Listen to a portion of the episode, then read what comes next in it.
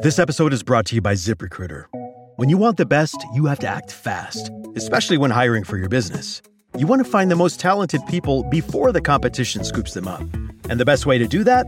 ZipRecruiter. ZipRecruiter finds top talent fast. In fact, four out of five employers who post on ZipRecruiter get a quality candidate within the first day. And right now, you can try it for free at ziprecruiter.com slash Spotify. ZipRecruiter, the smartest way to hire. Many of us have those stubborn pounds that seem impossible to lose, no matter how good we eat or how hard we work out. My solution is PlushCare. PlushCare is a leading telehealth provider with doctors who are there for you day and night to partner with you in your weight loss journey. They can prescribe FDA-approved weight loss medications like Wegovy and Zepbound for those who qualify. Plus, they accept most insurance plans. To get started, visit plushcare.com slash weight loss. That's plushcare.com slash weight loss. What most people think.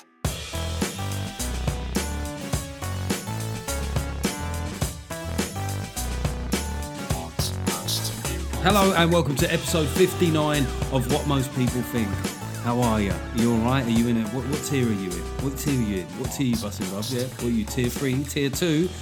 Oh my god. As I speak, London has just gone into, well, it's going into tier 2 lockdown. So all those northerners who are saying, oh, they're fucking victimising the north, mate. Well, London's got 9 million people. I think that's collectively more people than in all the other local lockdowns. So actually, they're victimising us, you cans. Um, Keir Starmer this week. Keir Starmer. He grew a pair, didn't he? Finally grew a pair and picked a stance and he picked the two week circuit breaker and he just said, uh, yes, we, we, we want to go for a, uh, a two week circuit breaker. Oh, just the two weeks, is it, Keir, of locking down literally everything. I don't, I don't know about you. I don't like this name, circuit breaker. Do you, do you sort of get the feeling that if they can come up with a good enough name for something, that it's very likely to happen? It's almost the same principle as uh, how game shows get commissioned, isn't it? Circuit Circuit Breaker sounds like a show with Philip Schofield, doesn't it? That'd be like the the final. Welcome to Circuit Breaker. Okay, it's the final round. All you have to do to win twenty thousand pounds is find the twelve circuit breakers. Uh, yeah, Philip, I'd like to play my mini short break circuit breaker. Uh, well, this is look. This is what, uh, what most people think. I know I've picked up quite a few new listeners. Uh, thank you. If you haven't, could you subscribe? Subscribe, rate, recommend it. I want. I want to keep you. This is going to be. We do solo shows sometimes with just me. And look, let's be honest. They don't get as many listeners, but I would say that this is this one's worth staying tuned for because there's been so much this week. There's been so much, and this this is the podcast that dares to say the thing that other comedians wouldn't dare to say. Like, for example, Boris Johnson made a joke this week with the 1922 committee, and he, in response to Theresa May saying that uh, business people should sit on the Sage panel, he said, "Well, you know, that would then we'd have to call it beige." Now, I look, I'm not saying it's the best joke of all time. I'm, I'm really not saying that. I'm saying it's a decent joke, though, isn't it? It's a decent joke, and everyone's gone, you know, what, what, what, what's Boris Johnson doing? You know, what's he doing cracking jokes in a pandemic? I'm sorry, if he's having a meeting with his colleagues, I'd like to think that the Prime Minister, in the middle of a pandemic, can still make a light-hearted gag and a decent gag. That's the important thing. It wasn't a bad joke at all. If fucking Marina Hyde or Caitlin Moran said it, or Ian Hislop said it, you middle class twats, you'd all be like chuckling to your pumpkin spice lattes, wouldn't you? But uh, but oh no, Boris Boris is not allowed to do anything right at the moment. I, I've never really liked Boris Johnson, but I think that the level of animosity to him is almost getting to a point where I'm just starting to sympathise, and I don't know. Uh, I got welcome uh, a few patrons. So um, with the Patreon thing, everybody that is a patron is entitled to a shout out. I think I've done most of them, but I'm currently asking people to, if you are a patron, message me on the Patreon site. I read every single one, I respond to most of them, uh, and I'm trying to get through the backlog, which sounds like a negative way of putting it. There's Ian McKinney, just sounds like a Scottish author, doesn't he? Ian McKinney. Or is it, am I thinking of Ian McEwan? Maybe Ian McKinney is like the comical version. He just uh, he does uh, novels like about a, a small town cop in a fishing village.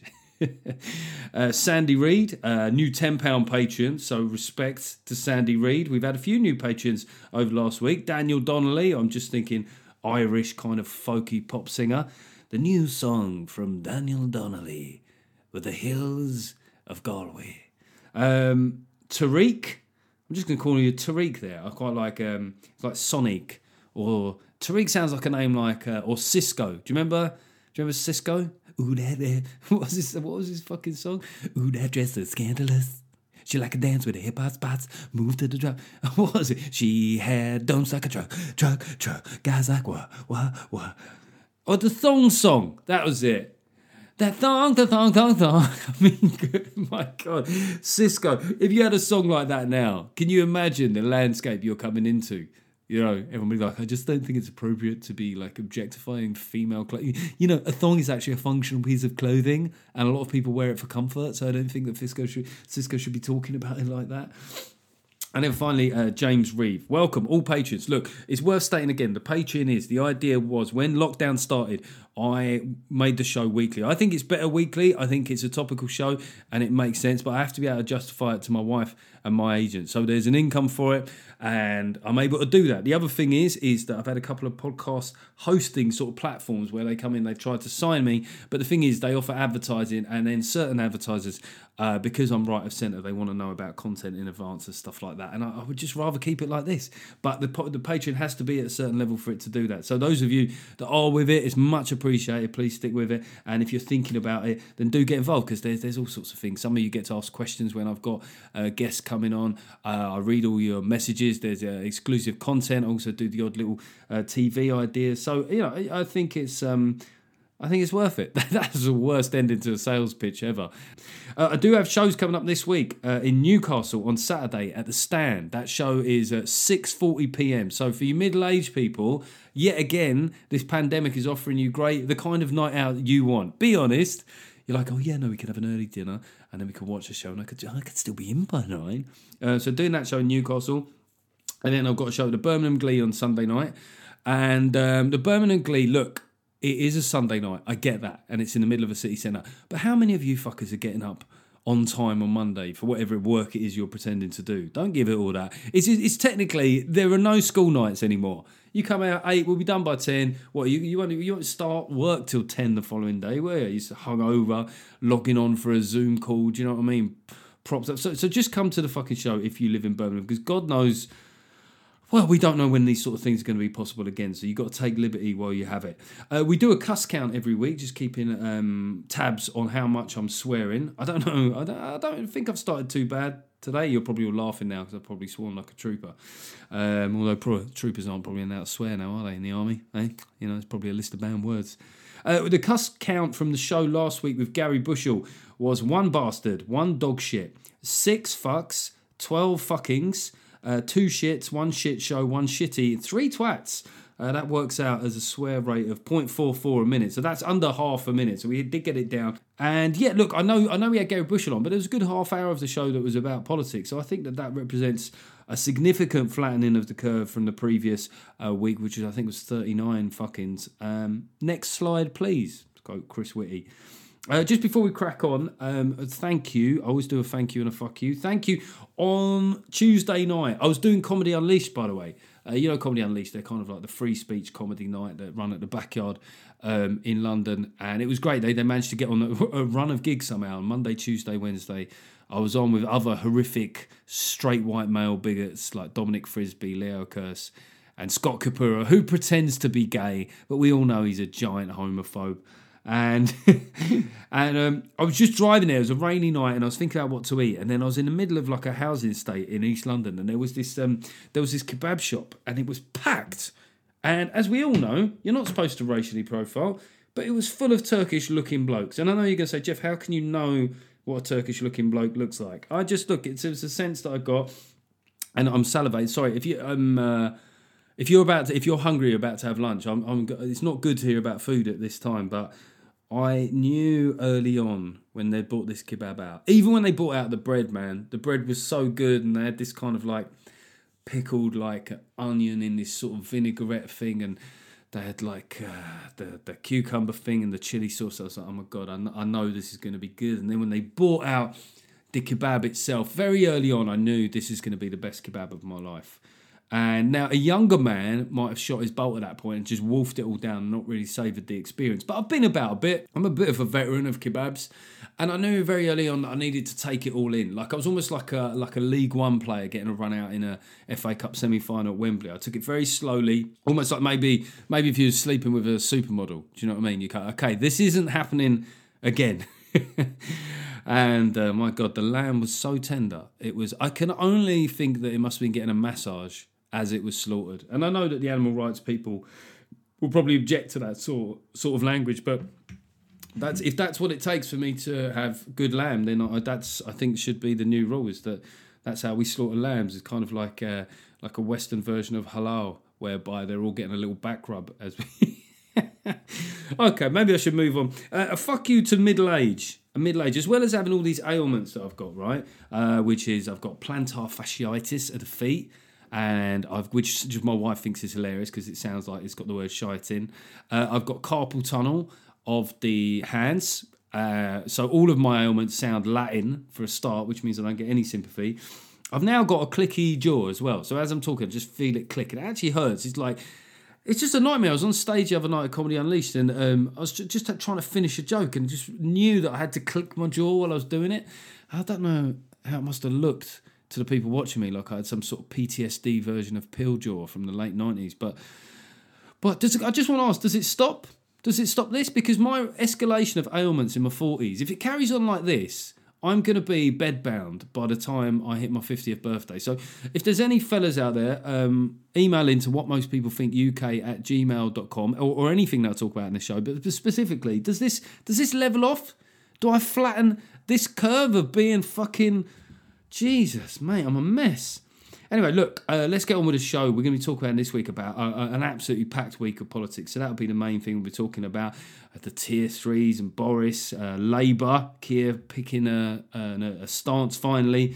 And then we're going to be doing a bit of uh, men's mental health. We just talk about a subject that, that, that isn't discussed that much, but we'll, we'll get to that in due course. But first up, let, let's try and catch up on yet another mental week in politics.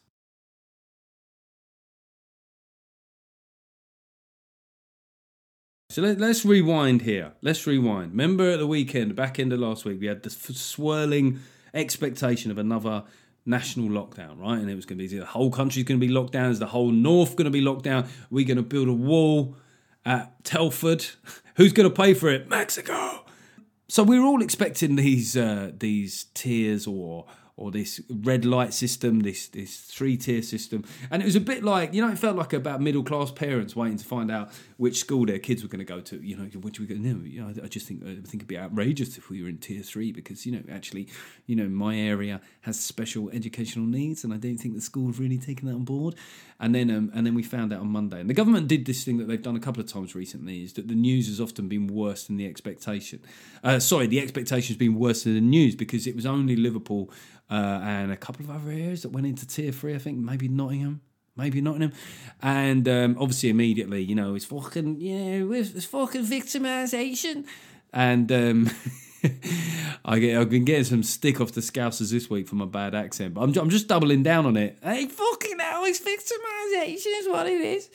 And um, and uh, a few northern MPs and stuff, you know, like saying like the, Liverpool's being singled out, and it, I don't think that's that helpful a, a, narrative. Look, I have my own scepticism about lockdown generally, but I don't think that if you want people to sort of comply with whatever this thing is, dressing it up as some sort of some sort of Tory Tory conspiracy isn't the best way of achieving that. And you know, we see when we saw uh, from uh, where was it Wednesday night the, the, images of young people just out dancing in Liverpool. I think that could be the net uh, effect of all that. But there's no doubt that hospitalisations in Liverpool are higher than elsewhere.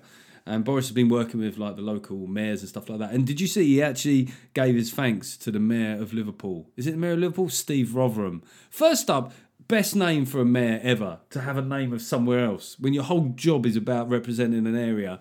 Steve Rotheram. that just sounds like if I was like really late, if I was trying to write a comedy drama and you came up with a name for a mayor, what's his name? Oh, fucking Steve Rotheram. I don't know what. Um, it'd be like if, if the Queen was called like Elizabeth Germany.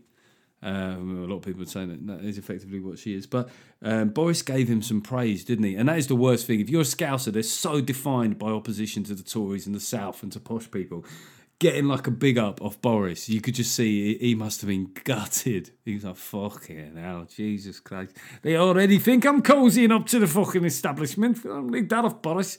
Thank you very much, Boris. That must mean what he was thinking. Fucking, I help you out, and what do you do? You say something nice about me, you fucking prick. But I understand where Steve Rotheram's coming from. It would be like, you know, if Andrew Adonis just came out online and said that I was his favourite comedian. or Guy Verhofstadt come out and said, yeah, you know, I really like is, uh, that uh, Geoff Norcott. He's a funny guy. Um, and then Boris did the uh, press conference, didn't he? He got up and did his announcement uh, in the Commons. And at that point, Keir was still kind of like, uh, kind of massaging his rectum on the fence. And and Boris uh, Boris did his press conference that that night, like that night, and he had Rishi there with him. Or as me and my mates call it on the on the WhatsApp group, my mate Jonesy calls him uh, Rishi with the good brows. he does have good eyebrows, doesn't he? Rishi is um, he just look he has the constant look of uh, somebody who's just smashed a 10k bike ride, doesn't he? Just like just smashed it out, had a shower, looks like he smells good. Rishi, I get the impression that he used like really expensive moisturizer, and um, and but he had he had Rishi next to him. And, and the thing about that is, it's wise if you're trying to sell a message to have a competent um, politician next to you. But Rishi just seems across the detail, doesn't he? Yes, uh, you know, we spoke to business leaders in the area, consulted widely with them, and of course there is the uh, the extension of the furlough scheme, and and you, you sort of get with Rishi, you get to point where I don't know if what he's saying stacks up, but certainly the way he's saying it stacks up, right? And uh, it's just it's just a problem, isn't it? I think for for Boris is like that's his gun act at the moment. You know, this is one thing that gets lost, and I know I said this early in the pandemic. One of the big mistakes of Johnson and Cummings was when they got in power. Obviously, they didn't foresee a pandemic, right? Who did? Chinese, Geoff. They invented it in their back. So, um, they no one knew this was coming, right? So what they did was they packed out the cabinet with young, inexperienced people like Helen Whately. I mean, Helen Whately, my God, she just looks like Fucking hell, man. I don't know how much Valium she's on because she just looks like so depressed to find herself uh, in this position. And so they packed it out. They packed it out with youngsters, didn't they? And they could have done with more competence in both executing the business of government and also communicating that message to the public. But Rishi, Rishi's been a one shining light, isn't he? Because he got rid of Sajid Javid, thinking I need a more pliable chance, and then he's he's got this guy that's kind of like uh, he's just like a character of Made in Chelsea, isn't it? Like he, he he's he's sort of posh but popular. It doesn't, and he's a Tory. It doesn't make much sense, right? And uh, and what happens sometimes in comedy, this happens is that you get a support act on a tour, and the support act continually outdoes the main act. It's happened like look, don't get wrong. I've had a couple of tour shows where some of the guys have supported me, like Leo, Ryan McDonald, Chris, uh, Constantine. Like they've smashed gigs. I'm like, oh, you absolute pricks. Because you want them to do well, be like, fucking don't, don't create a mountain for me to climb, lads. Jesus, I'm deducting that out of your pay. The last thing I booked a support act for was for you to go out there and actually be funny. So in terms of the Labour Party this week, Keir Starmer got to the point where he sort of had to take a position really. Because on Monday when he responded to Boris, uh, he was talking about opposition to restrictions from within his own party, and he warned Boris against it. And I thought, hang on, did did Keir Starmer just give opposition to the idea of opposition from the opposition. You thought this man needs to pick a stance, and obviously the party just they, it's not you know it's not what the Labour Party want is to be agreeing with the Tories. So he he's had to pick a position where he's in favour of a circuit breaker. And even as he was even as he was announcing it, I don't know about you. I, I, I do a lot of politics on instinct. I don't know if Keir Starmer is completely happy with this. You've got to remember what his job was, right? He's a lawyer right? He he dissembles things. He he undoes them. He doesn't he doesn't propose things, does he? He he picks apart ideas or arguments that already exist. To actually say we should do something was difficult for him, and he looked a bit. I've, I've often said when Keir Starmer reads off auto cue, he looks like he's being somebody's. sorry, this is crass, but uh, someone's just stuck a finger up his ass without his consent. He's, he, and I, I say that as someone who, who also struggles with reading auto cue. I, I, really do. It's hard. Like if you just speak a little bit off camera, then you can be normally yourself. The moment he's on camera, he just starts to yes, a two rig circuit breaker. Uh, he yeah, he's not a great communicator in that context. And what I don't right, what I don't get right is he seems to he seems to be acting like Sage are recommending it. Okay, because obviously anything that Sage recommends, you know, like with their fifty thousand prediction, we should absolutely swallow that shithole. Um, and it seems to be a no-brainer. When Keir says it, it seems like the logical grown-up-in-the-room thing. Then answer me this: Why, like, is France and Spain, who've had very experience, uh, similar experiences of the second wave, why are they also trying to manage it with restrictions and with local lockdowns? There must be like a reason for this. And so stop calling it a circuit breaker as well, isn't it? As Christopher Snowdon said, he said it's like calling a second referendum a people's vote. It's not. It's a second lockdown. And we know for a fact that this circuit breaker will become another lockdown. Personally, I, I think that this thing has now got momentum and it will probably happen, right? It will probably happen. But what we don't know, what we don't know is because how much of this came from people going back to schools and universities. So that was always going to create a wave, a wave which could subside. And I just worry. I just worry that there, will be this point where we're all sitting in our homes, and that'll be when the wave is all like everyone will get geared up for this thing, you know, and then it will start subsiding anyway, and we'll all feel like massive pricks. We'll just be sitting there in our houses, yet more redundancies, yet more businesses going bust, yet more shitty homeschooling that we're having to give the kids, uh, and it will already be going back the other way, right?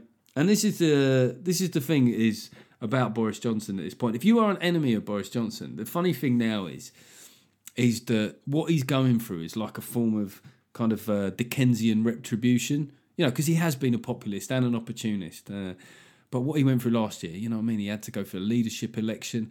Uh, he won that, and then he had to get the withdrawal agreement renegotiated. He did that. He had to do a general election. Right, he comes into this year. Brexit happens. You know, the first stage of it. Then, uh, then a pandemic happens. Then he has a kid. Then he gets COVID. Bang, bang, bang, bang, bang. Right. This is and now and and this is the kicker. If you really despise him, at the moment he is having to find a genuine middle way between things. Because uh, trust me, there are plenty of Tories who are like, "Fuck it, stay open, stay more open." In fact, let's smear our children with the disease. You know what I mean? Like there's some people who are really down that way, and then obviously there's the kind of pro lockdown, like the absolute pro lockdown ninnies who who love a bit of lockdown. You know what I mean? Like the I do think when YouGov do their polling, you know, when they say who's in favour of lockdown, and it always roughly is sort of two thirds of people. I think they should also have a separate caveat: who's in favour of lockdown and has a fixed income, either through a government job, you know, NHS teacher, uh, who's on a, a, fixed pension, who's paid their mortgage off, who's got a big house and a nice garden. Because I think if we take out all those people, I think you'll find it's 50 50. so, yeah, Boris Johnson, why would you? Why, he, he, he's sort of got what he deserved in a way. He's actually trying to do. I think at the moment, you know, he's not doing a bad job at finding a middle way. And yes, it is complicated. I mean, it was just so hard to follow. It's just so complicated. Is it? Is it that hard? To, if you've got any access to the internet, you can find out in a fucking ten seconds what the what the restrictions are in your area. All you got to do is read them and remember them. Everyone's still comparing the restrictions to the ones that they understood, which was stay in your house for 23 hours a day. Nothing was ever going to be as simple as that, was it? But then at least we know where we stood. What? So we, we should just have businesses go to the wall because you just want, you can't be asked to go on and enter a postcode and find out what the restrictions are in your area. You fucking pussies, man. And Keir Starmer, the other thing with Keir Starmer's briefing as well, Keir Starmer, see, you thought I wasn't going to do this week, but I did it. Um, is uh, one of the the journalists, and to be fair to the journalists, they did they did scrutinise him, and they asked him if he'd costed it, and you just saw his eyes, whatever that finger up his bum was, it went up a bit further because his eyes went big. He went, uh, yeah, do, we have to look at the costs of, of not doing anything, and you go, okay, so that means you haven't costed it, right? Because you you just give a politician's answer. Have you costed it? Well, I'll tell you what, we haven't costed is, is the cost of not doing it.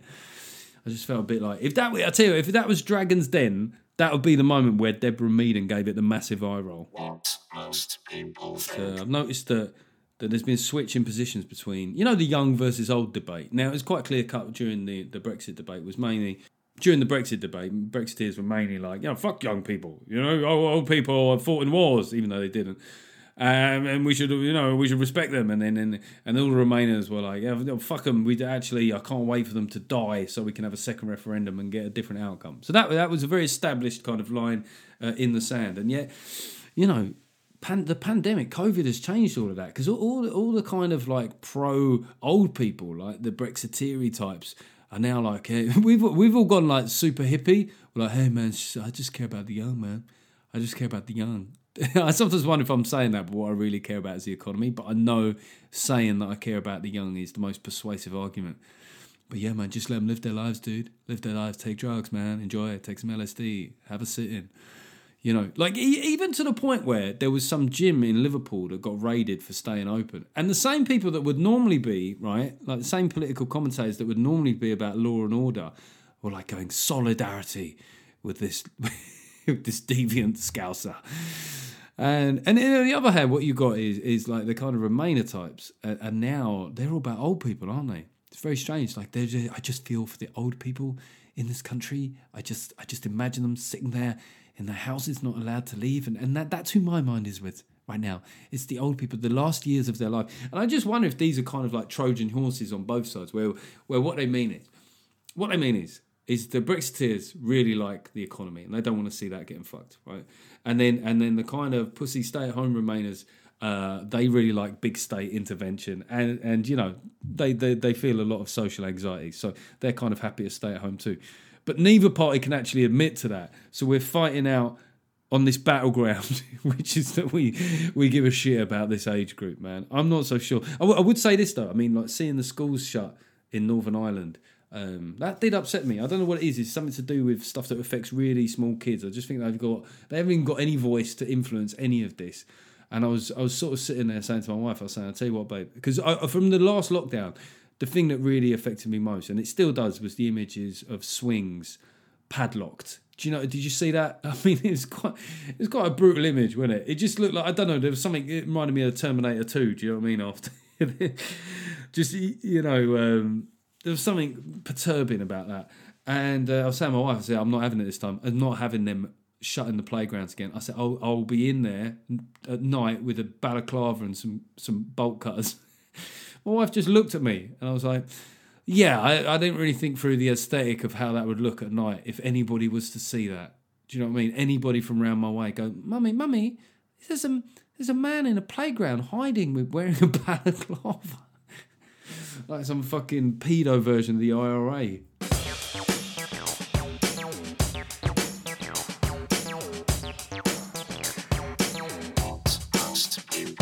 Just um, sort of off COVID, just slightly here.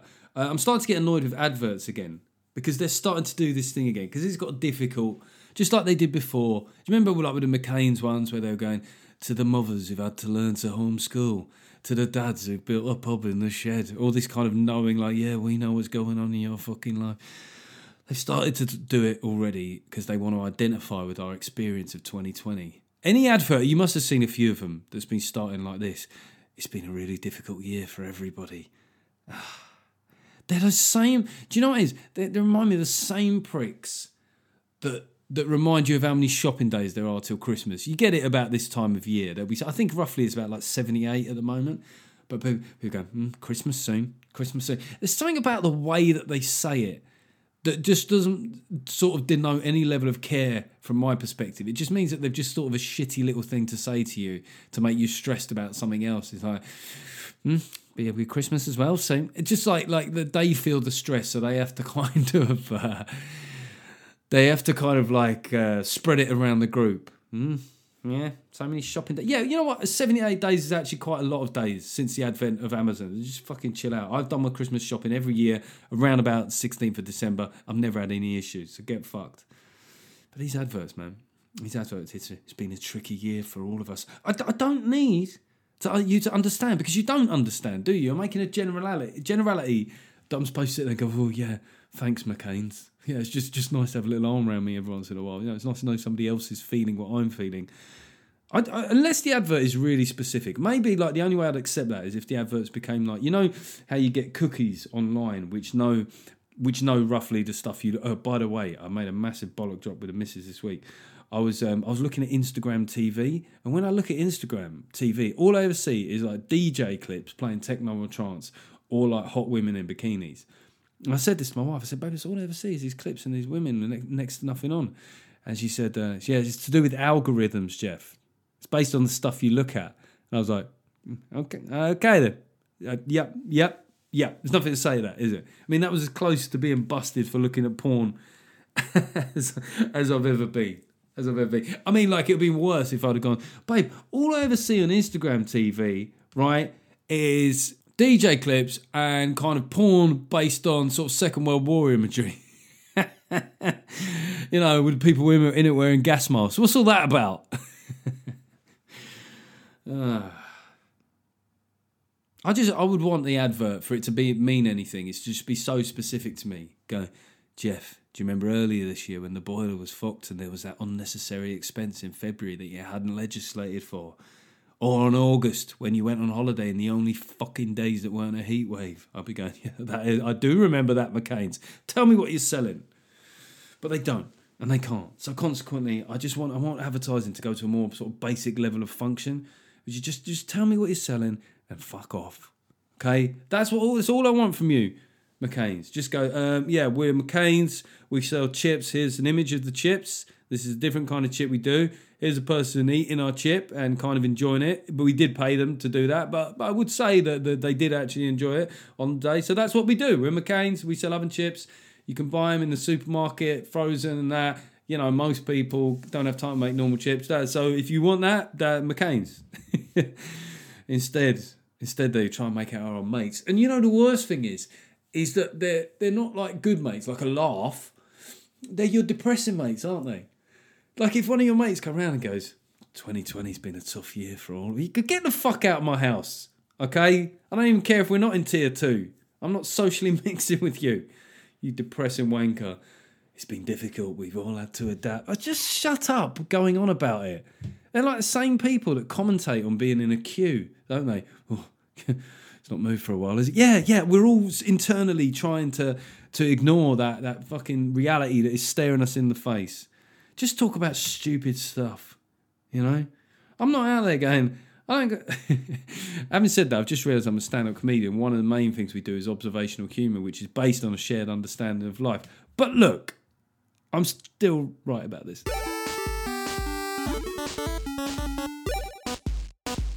Just gonna do a quick bit of uh, men's mental health here, and it's not it's not just men's mental health. I think it's everybody's, you know. Because I had a, a, letter from someone, a top lad who's at, at university at the moment, and he's gone to university in London, and obviously it's during COVID, and it's just shit. And uh, and what he did, and, and maybe this is because he's a younger man from a different generation, he admitted to feeling lonely, right? And and I thought, my God, man, how brave and emotionally intuitive is that to just admit that you feel lonely? And I'm not talking. I know some people go, "Oh, here we go, fucking all this new age shit." I just mean that is one of the most common and it's one of the worst feelings to feel as a human is lonely. But it's embarrassing, isn't it? Like when you do feel lonely, you sort of feel embarrassed about feeling lonely, so people don't talk about it. Um, but it, we're pack animals, right? We're supposed to we're supposed to congregate together. So if you cut us off from each other, Keir Starmer, yeah, we get a bit just a two week circuit break. Oh, just a two week is it? Um, we get a bit we get a bit depressed. Um, and yeah, one of one of the other dimensions to this was that he'd he'd gone down to university in London and it sounds like he had a similar experience to me in that he went to like a working class sort of comprehensive, had a good time, enjoyed the banter with the lads, and suddenly you get to university and everyone is taking shit very seriously, right? Because the thing about university is it's a time to reset. Whatever you were at your school, do you know what I mean? If you had like uh, like a you would just call like big nose Steve or something. Like it's a chance for you to you to, to just create a new character for yourself, and also because it's university, people want to act more grown up. But but the net effect of all that is it's nowhere near as much fun unless you're going to one of those dodgy, shitty universities. You know what I mean? Like. one of those old polytechnics, you know what I mean? Like, what's, what's that one in Leeds that's got like the worst outcomes ever? Like, that's clearly just like, well, we're going to do fucking three years of fucking drinking is what we're going to do. Um, obviously Geoffrey Boycott goes to that university. But yeah, for a lot of people, so I went to Goldsmiths Liberal Arts College, and it was so worthy at the time. Everyone was like uh, saving Cuba or saving the whales or Greenpeace. I just wasn't used to it, and I suddenly I was like really, maybe the first year, first two years, I didn't. I just like I, I didn't fit in at all. Well, what happened in the first year was I just didn't fit in. I didn't enjoy it. Second year, I discovered clubbing, so I was mostly on Savage Come Downs most of the time. So they, I probably wasn't the most stimulating guy to be around. Um, but then in the third year, what happened was I realised that um, some of it was to do with me. You know what I mean? If you're going around the whole time thinking these fucking middle class wankers, mate, right? there is a chance that there might be a middle class person who's not a wanker, who's a bit on the level. Like, because I felt very class conscious when I went to university. I didn't even realise I was working class till I went there. I remember the first time um, we was all sitting around on these fucking bean bags having like coffee that was stronger than anything I'd because I, I, was a working class person I was used to having the mellow bird shit and then suddenly we were sitting there drinking this strong stuff and so I already felt anxious anyway because of the strength of the coffee and then they were all talking about like where they where they were going to go for Easter recess and um, like loads of them had dads that worked in posh places like Hong Kong or in Saudi. First time I thought in Saudi was one word, right? and then someone was like, and then when it came around to me, it was like, "Where are you going, Geoff?" I was like, um, "I'm I'm temping at the post office," and everyone laughed. Pricks, right? So you know, when I do a documentary called "How the Middle Class Has Ruined Britain," a lot of it is really just me still feeling angry about what happened at Goldsmiths but getting back to the subject of of loneliness, what do you do? What do you do? Because the moment you admit it, like I don't, I'm going to be brutal here, but it's like being in a relationship. Like you say, if you're saying I'm desperate to meet somebody, that is not like um, that's not like a good thing to be saying. And does the same thing work with with friendship stuff? I mean, in the terms of this guy, this Paula, he's a, he, he's also there during the times of COVID, which kind of makes it very difficult to meet people anyway. So you might just have to strap in, but I think maybe it's just about admitting it to yourself. Do you know what I mean? Have one of those little private moments. Because as I've said repeatedly in these mental health things, a lot of these things are because you've got shit going on in your Swede that you're not allowing to come to the front, right? So when you suppress stuff, then you start to become a bit withdrawn. It affects other things. So to just sit there and go, yeah, I'm fucking lonely, mate. You know what I mean? I'm not laughing. I'm just laughing because it's it's such a obvious thing to admit, and just go, yeah, I feel lonely, and you might even have a little cry about it. Yeah, I feel fucking. I'm lonely. I don't fucking. I mean, like, you just sit there and do that. But I tell you something, once you've sat there and, and said that out loud a few times and just nodded to yourself and gone, yeah, I'm lonely right now. That's how it is. You will feel less bothered about it afterwards because the energy. There was this thing that um, a counsellor I had once um, said to me. It was called. It's about the paradox of acceptance. I haven't mentioned it for a while, but it's a simple thing. Is if something's wrong um, fighting it takes more energy than admitting it, right? So if you accept it, you immediately become in a slightly better place to deal with it. So you sit there and you go, it's like anxiety. If you're feeling anxiety in a social situation, you go, I don't want to feel anxiety. I don't want to feel it. I don't want to feel like this. If you just go, yeah, right now, yeah, I've got a bit of anxiety going on. I'm just going to have to live with it. It's better. It's better. So that's the thing. The first step of all these things is just fucking say it out loud or write it down. I always bang on about it, but just write it down. Yeah, like right now, I'm lonely. There might be people listening that are having to work away from home because all these restrictions and tier three bollocks. It's like, yeah, if you're sitting in a fucking holiday, inn, oh god, I remember like from earlier this year when I was touring all the time, and obviously I love touring, but the lifestyle that goes with it. I was just looking back from photos earlier this year, and I, I was I can't remember where I was staying. Maybe it was uh, maybe it was in Monmouth, somewhere like that. And after you finish the gig, I've normally had a dinner dinner before the gig. I just I, all I want is something sweet to take back to the hotel room. well, what's the name, Geoff? No, like just a dessert. And I remember one night I couldn't find anything. The only thing that was open was this kebab shop, and. Uh, he said, Well, I can do you a bit of cheesecake. And he went and got me the most mingingest cheesecake. He just cut half of it off and just lobbed it in one of those polystyrene boxes. And I went back to the room and I sat there eating the cheese. and I was telling myself, I'm not going to eat all of it. Do you know what I mean? Because it was rank anyway. And then I just kept on going through it. And then I was like, wow, just with the debris of cheesecake and polystyrene across my bed, I just passed out. And then I remember waking up in the morning and thought, well, that was a bit lonely. That was a bit sad, but you know, I admitted it and I was able to carry on with my day. Okay, that is uh, the podcast for this week. Thank you so much for listening. I, I, I enjoyed doing this weekly. So whether you can, you know, whether you can do the Patreon, if you could do the Patreon, that would be amazing at whatever level you could do it. But just if you're starting to get into it, make sure you subscribe, uh, give it a, a, rating, a recommendation. If you rate it five student uh, stars on iTunes, I read out every single one. So let's go through the most recent ones. This is uh, from S Campbell, 1980.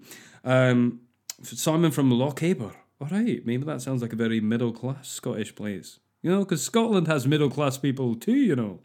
Love it. Listen from the start and would recommend it to anyone interested in politics, topical issues, and a reasonable rate of swearing per minute. Keep up the good work. Simon from Lochaber.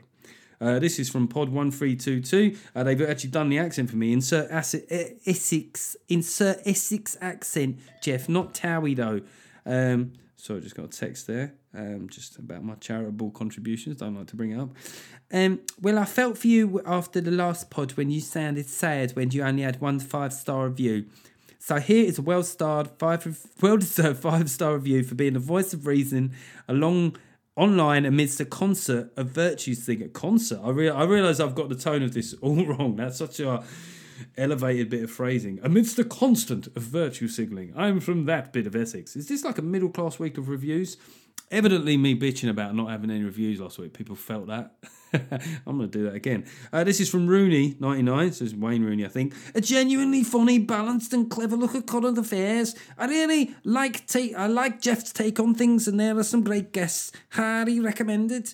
Um, this is from well, just a collection of letters. Um, so that is always going to be a Russian bot voice. Another great show, Geoff, culminating in the hilarious letter at the end. Mr. Anonymous should count his blessing. Oh, okay, so last week at the end, uh, there was a letter from Mr. Anonymous whose missus had started farting uh, in front of him after seven years of marriage, and he, he wanted to know how to play. He just didn't know how to deal with it, and she, he kind of felt that she might be a bit sensitive if he mentioned it. Because yeah, that's a rare thing in marriages, isn't it? If a bloke has an issue with his missus that he, he's scared of bringing. that is under discussed. Um, so yeah, look, I, I think that'd be a good thing. Are you married, right? Uh, is there something in your marriage, right? And this is only to men, I'm afraid. Sorry, ladies, you lot, you you moan enough as it is.